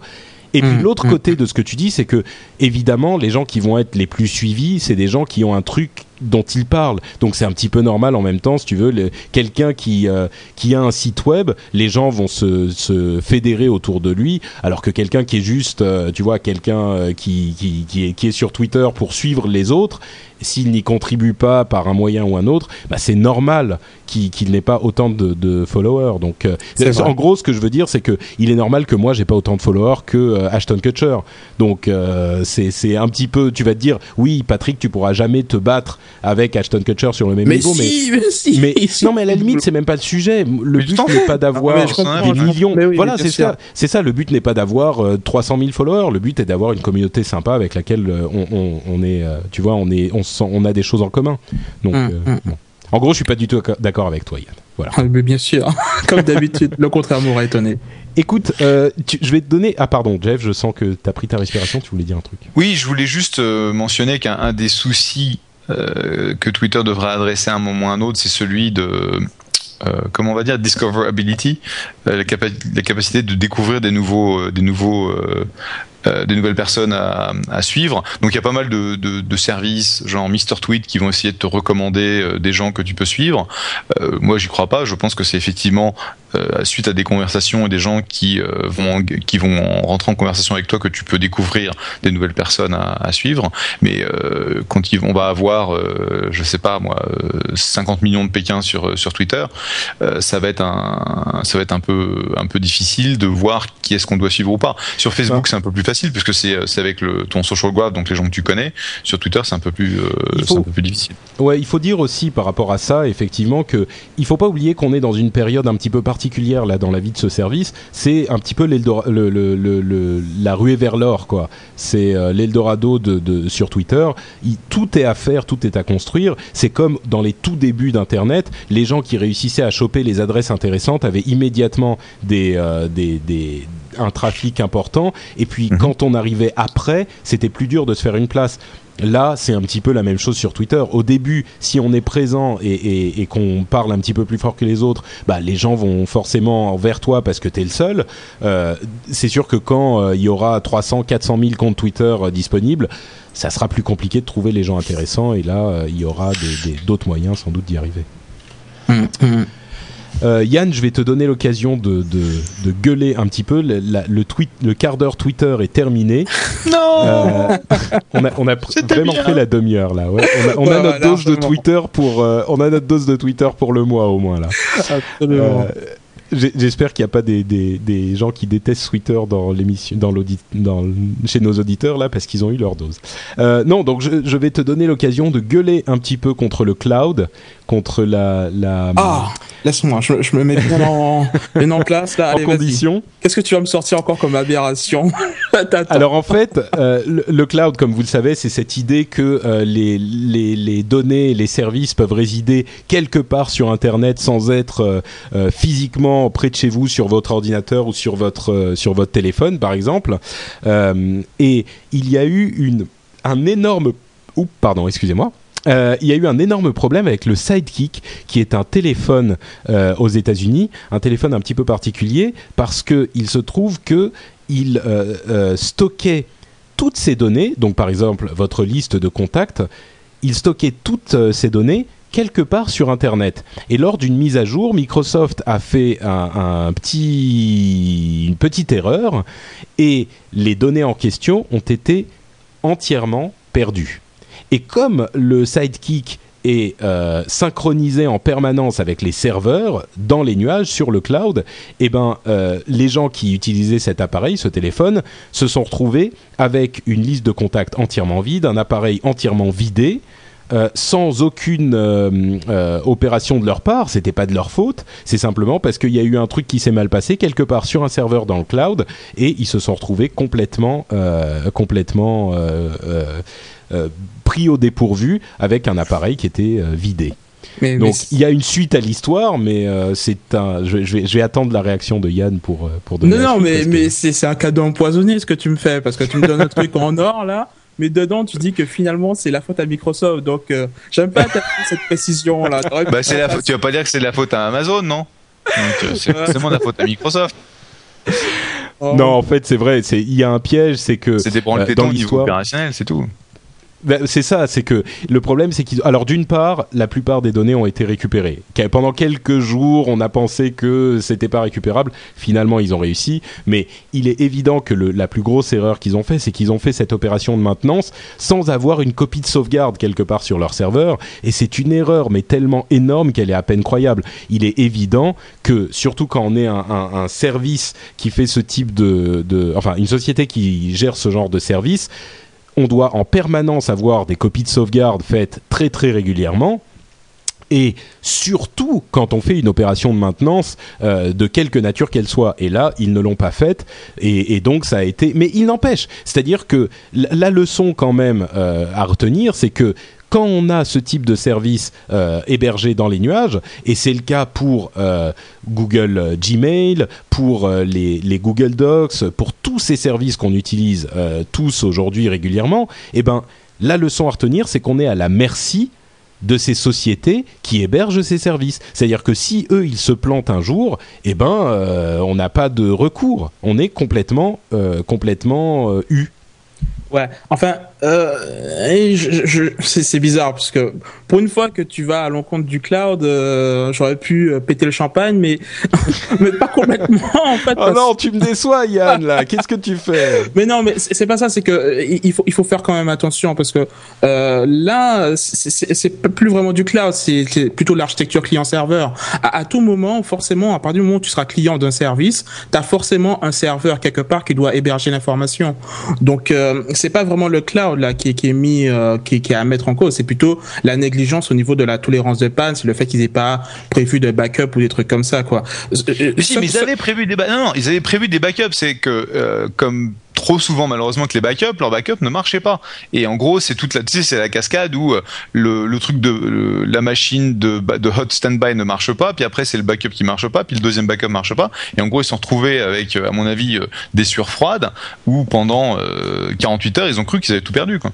Et t'es sûr que ont- ça, ça tournait sur des produits Microsoft?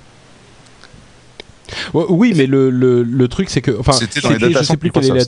Ouais, je sais plus quel était le nom du logiciel qu'ils utilisent. C'est un logiciel qui n'est pas géré par eux spécifiquement. mais ça, euh, ouais. mais non, mais il n'empêche. Je veux dire, la- le, le truc c'est que bon, moi mon, mon, argument ça aurait été oui, d'accord, euh, c'est vrai que ça peut arriver, mais euh, ça peut aussi arriver sur votre disque dur en local. Votre maison peut brûler. euh, bon, on n'est jamais à l'abri à 100% de tout, et il y a un risque dans le cloud qui existe, et et il y a un risque, risque quoi qu'il arrive. Mais bon, tu n'as pas saisi la perche, donc. euh, Euh, petite note rapide pour spécifier que la loi Adopi 2 a été votée. On a déjà dit mille fois ce qu'on en pense. Euh, et pour euh, noter une fois de plus l'ineptie de cette loi, on précisera que le, streaming est en train de remplacer le téléchargement direct pour le piratage et que évidemment Adopi n'est pas prévu pour euh, contrer le streaming, mais nos chers députés annoncent qu'ils sont en train de se euh, de s'y atteler également. Donc Dieu sait ce qu'ils vont nous sortir, mais une fois de plus, à mon Bah. sens, ça prouve que le piratage va muer et, et- et que- C'est- incroyable. Ouais, je crois qu'ils ont pas compris en fait ce que c'était. Tu vois, t'imagines le GIGN qui débarque chez toi parce que tu mates la télé du voisin. Enfin, c'est. c'est bon. Ouais. Bon, voilà, bref, passons pas plus de temps sur Adopi, ça va m'énerver. Ouais. Euh, alors, Tiens, aux États-Unis, passer- Patrick, on en a pas de loi Adopi. Oh, ça risque d'arriver. Bon, t'as vu les histoires avec la, la loi sur la, le net neutrality avec euh, McCain qui, s'est- Ouais, ouais, qui a déclaré qu'il euh, qu'il voulait. Mais c'est un républicain, faut pas lui en vouloir. Et puis en plus, attends, il est vieux, il, il Il non, mais il a annoncé publiquement en plus qu'il servait pas d'un ordinateur. Il savait pas se servir d'un ordinateur. Et bon, bref, c'est pas le sujet aujourd'hui. La neutralité, la neutralité du net, il faudra qu'on fasse une, euh, un sujet là-dessus à un moment parce que c'est quelque chose d'extrêmement, extrêmement important. Et on va passer tout. Ouais, j'ai suivi Ah. ton, ta, ta brève intervention Ah, ah, sur merde, pardon. Buzz Out Loud où tu as parlé de ça, c'était très bien. Ah, c'est vrai, tu étais, tu étais d'accord? Oui, je sais là. Bah, ce que je disais en fait, c'est que Patrick. oui, j'étais sur Buzz Out Loud vendredi dernier, et d'ailleurs bonjour à ceux qui nous ont rejoints après cette intervention. Euh, et on parlait de ce problème de neutralité du net, et je disais justement que la neutralité du net est l'un des plus grands combats que nous allons avoir à mener euh, dans, ces, dans les mois et les années qui viennent, parce que ça va définir Internet pour les, les- le futur, et c'est quelque chose d'extrêmement, extrêmement important, et on vous en parlera plus en détail à l'avenir. J'hésite là à faire un petit chapitre sur la neutralité du net. Non?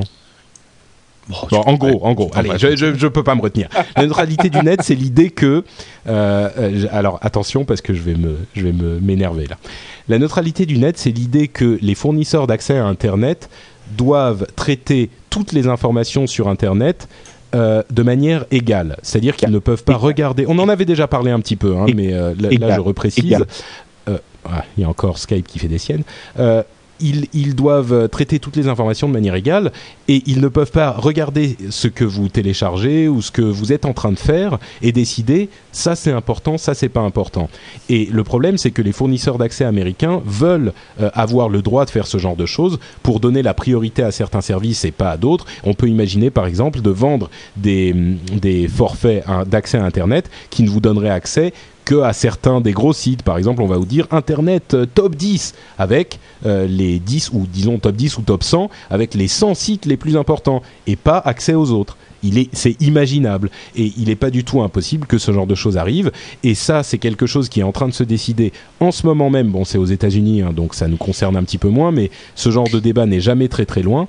Et euh, c'est quelque chose qui est en train de se décider en ce moment.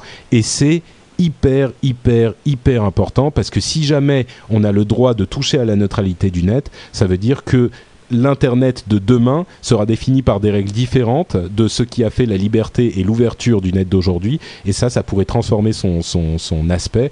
Et c'est, ça serait, à mon sens, une perte euh, euh, de, de ce qui constitue la force d'Internet aujourd'hui. Voilà. Je me suis pas énervé, j'ai fait, j'ai fait court. Euh, la suite, c'est Plus un. voilà, retweet. Retweet, ouais, exactement.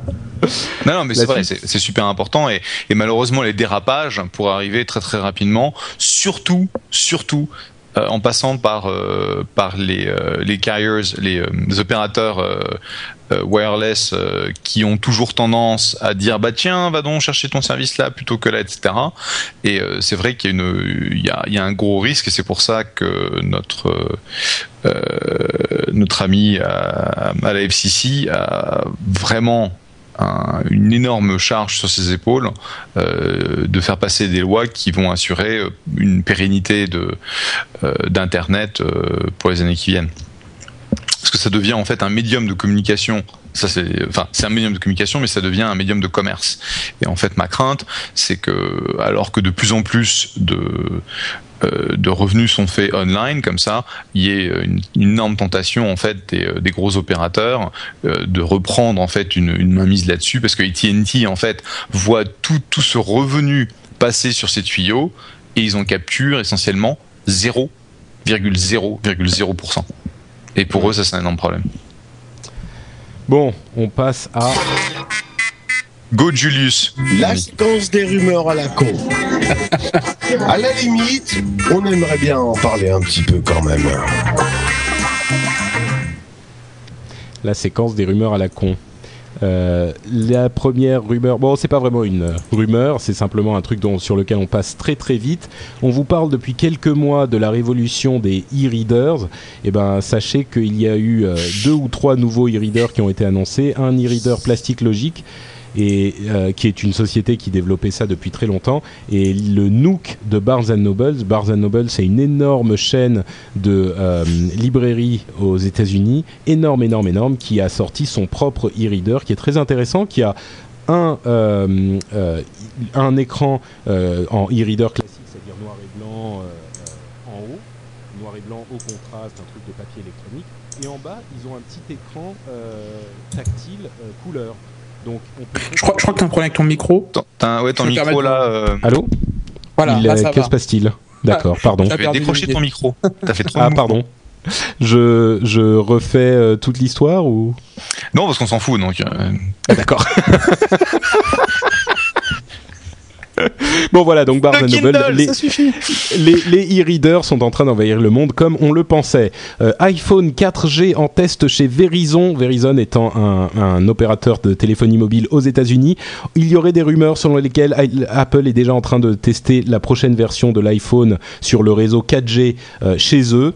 Ça n'est pas encore confirmé, mais la rumeur est arrivée il y a une semaine.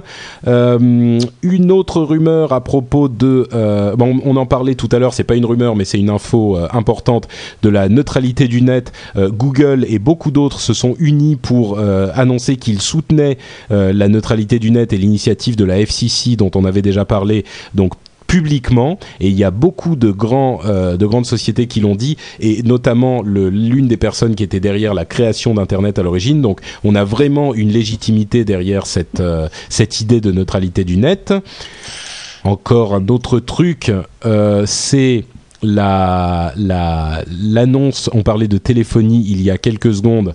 Euh, il semblerait que Free soit désormais le seul en piste pour la quatrième licence 3G. Euh, Bolloré, Virgin et les autres se sont désistés. Ils ne présenteront pas de dossier et Free serait aujourd'hui le seul à présenter un dossier. Évidemment, il y a quelqu'un qui peut sortir du bois euh, à la dernière seconde, mais il est possible que Free soit le seul. Et ça serait a priori une excellente nouvelle parce que de la même manière qu'ils ont fait euh, énormément de bien au marché des fournisseurs d'accès il y a quelques années quand ils sont arrivés, il n'est pas impossible qu'ils fassent la même chose si ça se concrétise dans le marché des téléphones mobiles. Euh, je vois que quelqu'un a rajouté le- la dernière nouvelle dont j'avais pas parlé, mais la nouvelle du, MP, du, du magasin MP3 sur Facebook. Quelqu'un Ah, en a c'est pas parlé moi. Ah pas bah moi. c'est peut-être moi. D'accord. Ah bah c'est pas moi Jeff, non plus. peut-être Ah bah, bah, c'est moi alors, je m'en souvenais plus. Euh, Facebook va peut-être Ah intégrer. mais c'est Lala, un- mais bien sûr, Lala, bien sûr. Ah, Oula, qu'est-ce Mais qui se c'est pas, passe non, c'est pas moi, mais Je- Jeff, euh, Jeff c'est mon copain, le, le. CEO de Lala, c'est mon copain Jeff Ralston, Bon. qui était l'ancien euh, Jeff, il va falloir que tu nous expliques à un moment si. En fait, ce qu'on va faire, on va, on va faire un truc plus simple. Quand une personne dont on parle dans le rendez-vous tech n'est pas un de tes potes, euh, Tu le préciser. tu- tu le préciseras. Ça sera plus facile. Ça, c'est pas sympa. Je Mais, vais, je euh, vais bah, me tiens. taire pendant tout le. Mais non, mais justement, c'est un compliment. Euh, donc tu disais, tu disais que euh, que c'est un de tes potes, et bah peut-être que tu peux nous expliquer de quoi il s'agit. Moi, ça me paraît très important, mais. Allô? Ah, je crois qu'il est vexé en fait. Soit il est vexé, soit il a été déconnecté. Lala, c'est un service d'écoute de, de musique en ligne où euh, tu peux en fait euh, acheter. Euh, donc je, ne me rappelle plus exactement leur, leur système, mais en gros tu vas acheter des crédits euh, pour euh, prendre pour écouter la musique en ligne et tu vas pouvoir en downloader une partie. Euh, donc ça te permet en fait d'accéder à de la musique pour vraiment pas cher. Donc c'est un gros pari que, que la boîte a fait sur leur capacité à atteindre un, un gros niveau de distribution. Et donc ça fait plusieurs mois que Jeff, qui était l'ancien Chief Product Officer de Yahoo, donc euh, pendant 6-8 ans, c'est lui en fait qui a été en charge de tous les produits Yahoo, du temps où du temps où en fait Yahoo était encore important sur le net. Et euh, donc il est rentré chez Lala il y a à peu près un an et demi maintenant. Et donc ce, ce deal Facebook, ça fait un petit bout de temps qu'il travaillait dessus et donc il était super content de pouvoir le lancer. Et donc, Et donc ça veut dire qu'on pourra bientôt acheter nos MP3 par Facebook et j'imagine euh, faire des liens à nos potes, dire voilà j'ai acheté ça, j'ai acheté ci, je connais tel groupe. C'est un, un truc euh, assez important là encore pour la la promotion euh, en ligne quoi. absolument, absolument. Euh, et voilà, bah, écoutez, ça va conclure notre partie des rumeurs à la con, et on passe à notre conclusion avec la statosphère euh, de Guillaume et le deuxième épisode qu'il nous a envoyé, et je vous le passe tout de suite avec des statistiques plutôt intéressantes.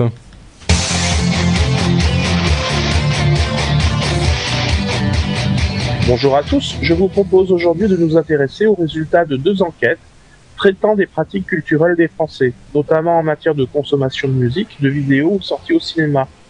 Une d'elles est réalisée par l'Institut Ipsos, l'autre est commanditée par le ministère de la Culture. On y apprend que la France est loin d'être la championne du monde du piratage. Les pays moins bons élèves sont légion. Les États-Unis, l'Italie ou l'Espagne, et surtout bien sûr la Chine. On apprend également que les jeunes téléchargent autant illégalement que légalement. Mais s'ils ne téléchargent pas, alors ils ont tendance à ne pas acheter non plus. Les plus jeunes achètent jusqu'à 5 fois plus de CD, jusqu'à 2 fois plus de DVD que leurs aînés. 6 jeunes sur 10 vont au cinéma au moins une fois tous les deux mois. et c'est presque six fois plus que leurs parents. À la lumière des résultats de ces sondages, il est difficile d'imaginer comment l'industrie du disque et du cinéma se relèvera si Adopi coupe la connexion Internet à ses meilleurs clients. Retrouvez tous les résultats de ces sondages et toutes les statistiques du web sur statosphère.fr. À bientôt!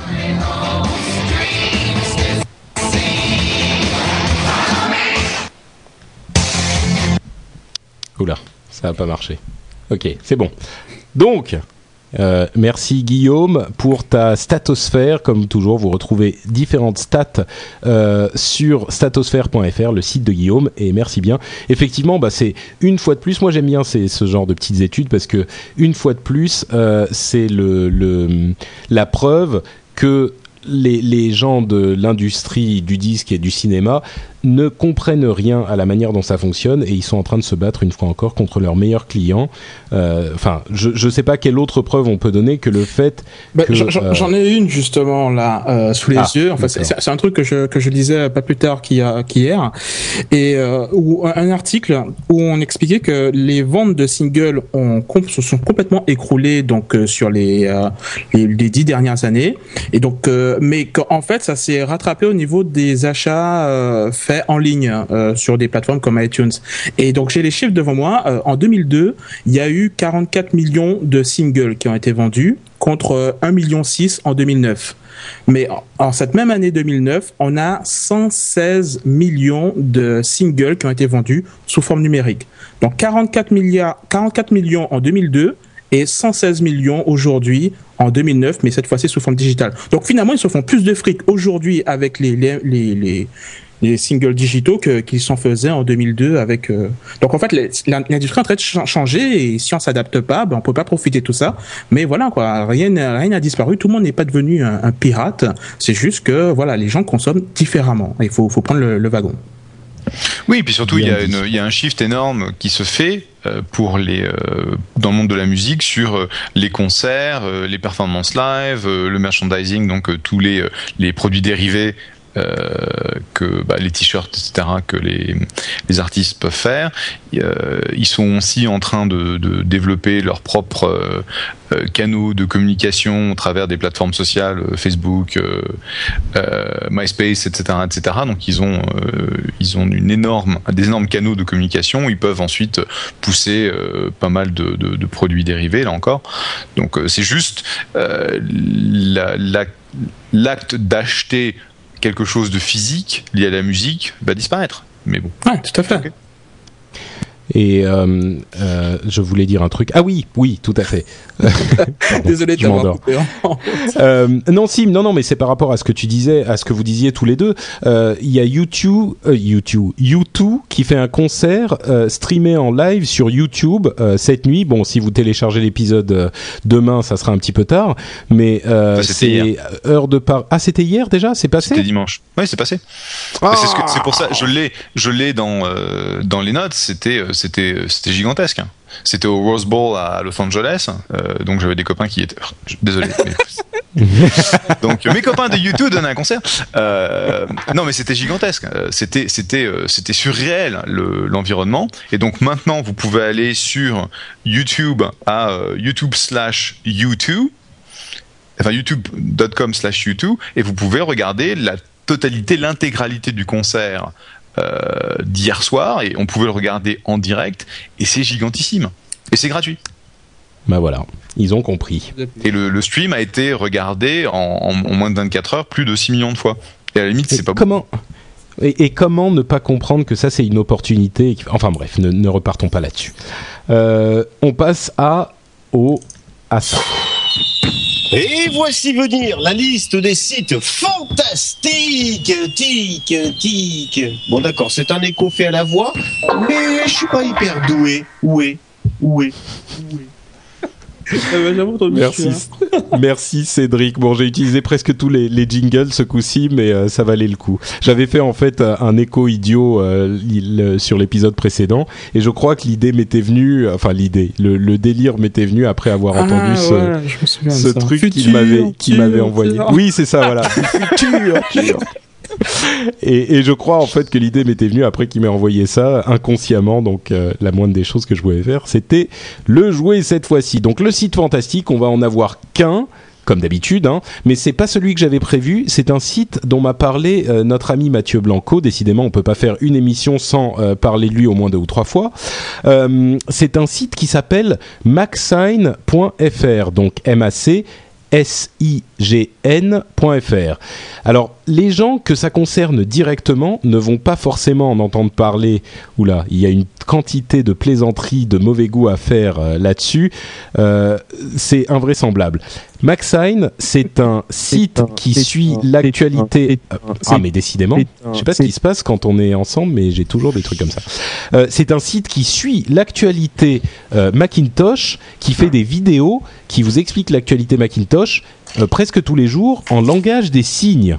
Donc pour les sourds et les malentendants. Et là vous comprenez pourquoi la plaisanterie euh, est peut-être de mauvais goût quand je dis les gens ne vont pas en entendre parler euh, en, en écoutant Oh, l'émission. Ah oui, ouais, d'accord. oui, c'était pas voulu. Ah, on rigole, hein, c'est bon. tu de toute prends, façon, tu ils, ils prends entendent une pas. tapette et tu tapes sur les mains tout de suite, là, maintenant. Aïe voilà, c'est fait. Euh, donc voilà, bah, euh, en fait, si vous avez des amis qui sont euh, sourds ou malentendants, vous pouvez leur conseiller d'aller euh, sur maxsign.fr. Le lien sera dans euh, les notes de l'émission, évidemment. Et c'est super bien fait, c'est très simple, c'est bien designé. Et donc, euh, merci à Mathieu de nous avoir parlé de ça. Je pense que c'est, je trouve que c'est une super initiative. Et si on peut lui filer un petit coup de pouce, j'imagine qu'ils n'ont pas besoin de nous, mais on le fait quand même avec plaisir. Maxsign.fr, c'est le site fantastique. Et le conseil logiciel, j'imagine que c'est Yann qui l'a qui l'a collé dans la Ah liste euh, cette fois-ci. Du tout. Non, c'était qui Non. Alors, Non ça doit plus. être Jeff. Bon, alors, euh, pas de conseil C'est logiciel. logiciel Mac Et- Non, c'est un logiciel. Est-ce que c'est mais qui a fait ça en fait? Et Est-ce qu'on aurait un fantôme dans dans Mais c'est peut-être ça en fait. Les bruits qu'on qu'on entend, c'est le fantôme du rendez-vous tech. Mais attends, je regarde, je regarde de ce document qui est donc une, quelque chose de secret entre Patrick, euh, Yann et moi, et je vois Matt. C'est qui Matt? C'est Mathieu qui vient en fait. Il vient depuis depuis que je lui ai je lui ai partagé. C'est ça le problème quand tu partages tes trucs sur internet euh, Ah, euh, oui, sur Google Tech. Ah il vient et il, il rajoute des histoires de temps en temps alors je suis je suis je obligé dis, de- Notepad, y a que ça. je suis obligé de virer les histoires et il est, il est là, il, il me dit, hey, je t'ai rajouté une, une ou deux histoires euh, dans ton, dans ton line-up, euh, très gentiment. Moi, je suis là, Mathieu, mais tu fais chier, arrête de faire ça. non, je plaisante. Euh, Bah, écoute, donc pour, oui, pour donc le coup, bah, si, euh, si personne n'est préparé pour ce, pour ce petit logiciel, on va, on va le présenter la prochaine fois et je vais en pro- proposer un aujourd'hui. Euh, alors. Ah non, mais moi j'en ai un. hein, mais- Ah, enfin, je veux dire, il est, ok, il est, très je suis prêt sur celui-là, mais Ok, très mais, bien. euh, bah, Vas-y alors, ce sera pour la prochaine fois. D'accord. Euh, bah en fait c'est un produit, c'est un logiciel qui s'appelle euh, Product Key Finder. Euh, c'est un, un truc qui te permet de retrouver très facilement les numéros de série de tes logiciels euh, sous PC. Euh, par exemple, si tu as besoin de retrouver le numéro de série de Windows ou euh, de, de Office, vous pouvez, tu peux télécharger ce logiciel et il va te le retrouver directement, facilement, sans avoir besoin d'aller farfouiller un petit peu partout euh, dans ton, ton système ou dans tes papiers. Là, c'est très simple, tu le retrouves, tu l'écris et tu l'as récupéré facilement. Product Key Finder, c'est super pratique. Nice. Voilà. Euh, les bah écoutez, c'est la fin de l'émission. Euh, on a Déjà? euh, oui, on a juste un petit truc à faire avant de passer à nos, commentaires euh, sur iTunes. Euh, c'est un remerciement que je veux faire. Alors attends, que je dise pas de bêtises. Euh, un remerciement à Philippe parce que j'ai mis euh, sur le site sur French Spin un petit lien pour les, les pour nous laisser un pourboire, enfin pour laisser un pourboire pour le l'hébergement de l'émission, enfin pour laisser un pourboire tout court. Et bon, j'en avais, pas parlé. Et, Philippe l'a dé- déniché et il nous a laissé un petit pourboire. Donc euh, je le remercie grandement parce que maintenant, pour différentes raisons, je n'ai plus de, source d'approvisionnement pour les podcasts et donc les frais euh, sont en train de monter. Et ben là, euh, grâce à, la contribution de Philippe, ben il y a une petite, toute petite partie qui est euh, qui est, euh, qui est à laquelle il a contribué. Donc merci beaucoup à Philippe, c'est très gentil de ta part et donc le lien pour les pourboires est sur le site. Si vous vous sentez d'humeur généreuse, n'hésitez pas à y faire un petit tour. Moi j'avais deux Euh, petites choses, si je peux me permettre. Ah, Donc, je t'en prie. Je viens juste d'en rajouter en temps réel dans notre spreadsheet. Euh, une Maudite application- collaboration une, une, une- non mais j'avais oublié de le faire. Euh, c'est une application qui s'appelle euh, Red Laser, c'est sur l'iPhone. Je pense que ça ne fonctionne pour le moment qu'aux États-Unis, mais c'est un système qui va te permettre de scanner les barcodes de produits de, du- de tous les jours quand tu vas faire tes courses et de recevoir immédiatement les meilleurs prix sur Internet. Donc euh, Ah, si tu vas dans un, dans un Best Buy, euh, tu veux voir euh, combien euh, est ta copie de Windows 7 sur Internet, tu scannes le barcode et paf, ça donne immédiatement les prix. Et ça c'est super, donc j'ai mis le, j'ai mis le lien. Et- mais ça marche bien parce que le problème de l'iPhone c'était la, la question du focus en fait, de l'autofocus qui était pas, enfin Bah, surtout en avec macro. mon donc 3GS, on- ça marche pas mal. Hein. D'accord. Ah bah je vais le retélécharger. Ça se trouve ça, Ça veut dire ça quoi fonctionne. Ça marche pas mal? Ça veut dire que ça marche pas pas, j'ai pas eu super de bien soucis. non plus. Hein. Non, j'ai pas eu de soucis. D'accord. Ok. Mais, mais, c'est- mais euh, j'ai la nouvelle optique, j'ai le, j'ai le 3GS, donc la nouvelle optique euh, que, tu, que tu as avec le téléphone. Donc Ouais, un- ouais, avec un- est l'autofocus. et Ouais. Et l'autre Et puis autrement, pour, euh, pour nos amis entrepreneurs qui écoutent euh, le rendez-vous tech, je vous recommande très très chaudement euh, cet article que Paul Graham, qui est l'instigateur principal de Y Combinator aux États-Unis, qui en gros est un précis sur euh, ce que ça veut dire de lancer une startup euh, et euh, 19 points qui sont vraiment super bien faits, qui sont en fait la substantifique moelle du feedback que lui ont donné une centaine d'entrepreneurs avec qui il a travaillé. Donc c'est un super euh, une, euh, une super dissertation ou, je sais pas enfin bref c'est super allez voir si vous êtes entrepreneur lisez-le relisez-le je ne je ne saurais que le recommander Et donc, euh, on l'a pas précisé dans cette émission, mais euh, Jeff sait de quoi, de quoi il parle, puisqu'il est venture capitaliste, donc il gère ce genre de choses toute la journée. Donc, s'il vous dit que c'est bien, vous pouvez lui faire confiance. iTunes. iTunes, évidemment, c'est le répertoire privilégié des podcasts. Et qu'est-ce qui se passe sur ce répertoire? Eh ben, c'est quand même bien quand on est euh, plus haut dans la liste. Et comment on fait pour être plus haut dans la liste? Soit on a des nouveaux abonnés, soit on a des commentaires euh, positifs, enfin des commentaires. Et donc, on vous remercie tous, tous de nous mettre des commentaires. Si vous avez une minute ou deux, vous pouvez aller le faire, c'est pas très long et ça nous aide beaucoup. Et puis, euh, certains d'entre vous l'ont déjà fait, donc comme d'habitude, on va lire un ou deux petits commentaires euh, pour vous remercier. Le premier, c'est celui de Seb Dobragil. Je, je sais pas Oh si là là, dis que comme- Carole. Dobragil. Bon. Euh, donc Seb do Brasil qui dit j'ai découvert ce podcast grâce au, grâce au spécial Patrick Béja de l'épisode 5 du Zapcast. Euh, D'ailleurs bonjour aux Zapcasters, Jérôme qui est dans la chatroom également. Euh, si vous n'êtes pas au courant, je sais plus si j'en avais parlé la, la dernière fois. Bref, c'était un, un épisode spécial de ce podcast vidéo où bah, ils ont fait un épisode spécial moi. Donc hyper flatté évidemment. spécial toi Ouais ouais ouais. C'était spécial, spécial. Patrick, Patrick Béja je moi Waouh. Ouais, ouais, ouais, ouais, c'est ça. Bah, en fait, il, il parle. En fait, c'est un podcast sur les podcasts. Donc, il parle. Ah, il, il recommande des. Voilà, il recommande les podcasts Ah. intéressants, etc. Et donc, ils ont fait un épisode où ils ont, ils ont un petit peu parlé de la manière dont je gérais les choses, dont je préparais les émissions, etc. Et donc, euh, c'est avec énormément de plaisir que j'ai participé à leur émission. Et euh, je vous le recommande parce que l'épisode euh, est sympa, mais le podcast en lui-même est évidemment super intéressant. Bah, le truc, c'est que si vous écoutez déjà euh, les émissions que je fais, ça va pas forcément vous intéresser cet épisode spécifiquement, mais par contre les autres euh, vous permettront de découvrir d'autres émissions et donc euh, ça c'est toujours bon à voir. Et donc Seb nous dit qu'il l'a découvert grâce à euh, Zapcast et il dit ce podcast est très bon, discussion très intéressante concernant les nouvelles technologies, notamment sur l'utilité réelle de Google Wave. Je vais donc continuer à l'écouter et le mettre dans mes podcasts favoris.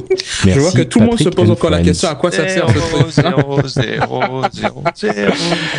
Euh. Tis in Rio, je sais pas ce qui se passe avec le Brésil en ce moment, mais euh, c'est le festival. je l'ai faite en direct celle-là. Bref, euh, petite Tu émission. rajouteras un petit bruitage derrière. je sais pas, on verra. Donc Tis nous dit petite émission audio décontractée qui me permet de me mettre à jour sur l'actualité du web et ses principaux acteurs, un bon moyen de rester connecté sans trop se prendre la tête lors de mes trajets en bus entre le boulot et la maison. Le format audio me convient d'ailleurs parfaitement à recommander à tous les fans de nouvelles technologies liées au web. Merci Tis, n'hésitez pas à recommander l'émission et donc à aller mettre des petits commentaires sur euh, iTunes. Et euh, on se quitte en disant évidemment que vous pouvez euh, aller voir le site de l'émission sur lrdv.fr ou euh, plus simplement frenchspin.com. Vous pouvez nous envoyer un email à l'adresse tech at frenchspin.com. Vous pouvez me suivre sur Twitter à twitter.com slash notepatrick, comme notepatrick. Hein, c'est simple. Et vous pouvez euh, euh, en savoir plus euh, sur mes deux comparses euh, habituels euh, aux adresses qu'ils vont vous donner immédiatement, en commençant par Jeff. Ben, c'est Jeff. C'est tout. J-E-F-F, twitter.com. Voilà. Exactement. Ah. Et Yann, c'est. Et Yann, c'est Yann euh, Allé, Y-A-2-N-A-L-T. Et moi, je n'ai pas d'amis chez Twitter, donc j'ai pas pu avoir Yann tout Ouais, mais j'ai pas d'amis sur Twitter. Pourquoi tu dis ça, Yann? Franchement, hein? Pourquoi tu dis ça? Euh, J'ai d'amis- j'ai d'amis personne d'ailleurs. non, mais c'était un compliment. Je disais que c'était une bonne chose. Euh, et Yann, tu as le temps de gérer ton, ton blog en ce moment ou euh, t'es un petit peu occupé par, Ah, tes, non. par tes affaires montréalaises? Préparé quelque chose d'assez énorme dessus. Ah, pardon, on t'entend pas très bien là. Je suis en train de préparer quelque chose d'assez conséquent pour le blog, mais comme je ne suis pas sûr de la date de sortie pour le moment, je préfère pas communiquer dessus. Ah d'accord, donc euh, tu, nous, tu nous fais une sorte de petite euh, de petit teaser là, magnifique. Voilà, exactement. Et j'en parlerai sur le rendez-vous tech euh, quand tout sera prêt. Ça marche. Et bah écoute, là, même moi je suis pas au courant, donc je vais te poser la question après. Bah écoutez, Ouais, en tout on, cas, on sent du truc là, il faut, il faut les infos. là. bah en tout cas voilà, on vous remercie d'avoir écouté l'émission, on remercie la chatroom d'avoir été là, merci à tous, et on vous donne rendez-vous dans deux semaines, le 9 novembre, pour le prochain épisode du Rendez-vous Tech. Ciao à tous. À très bientôt. Salut.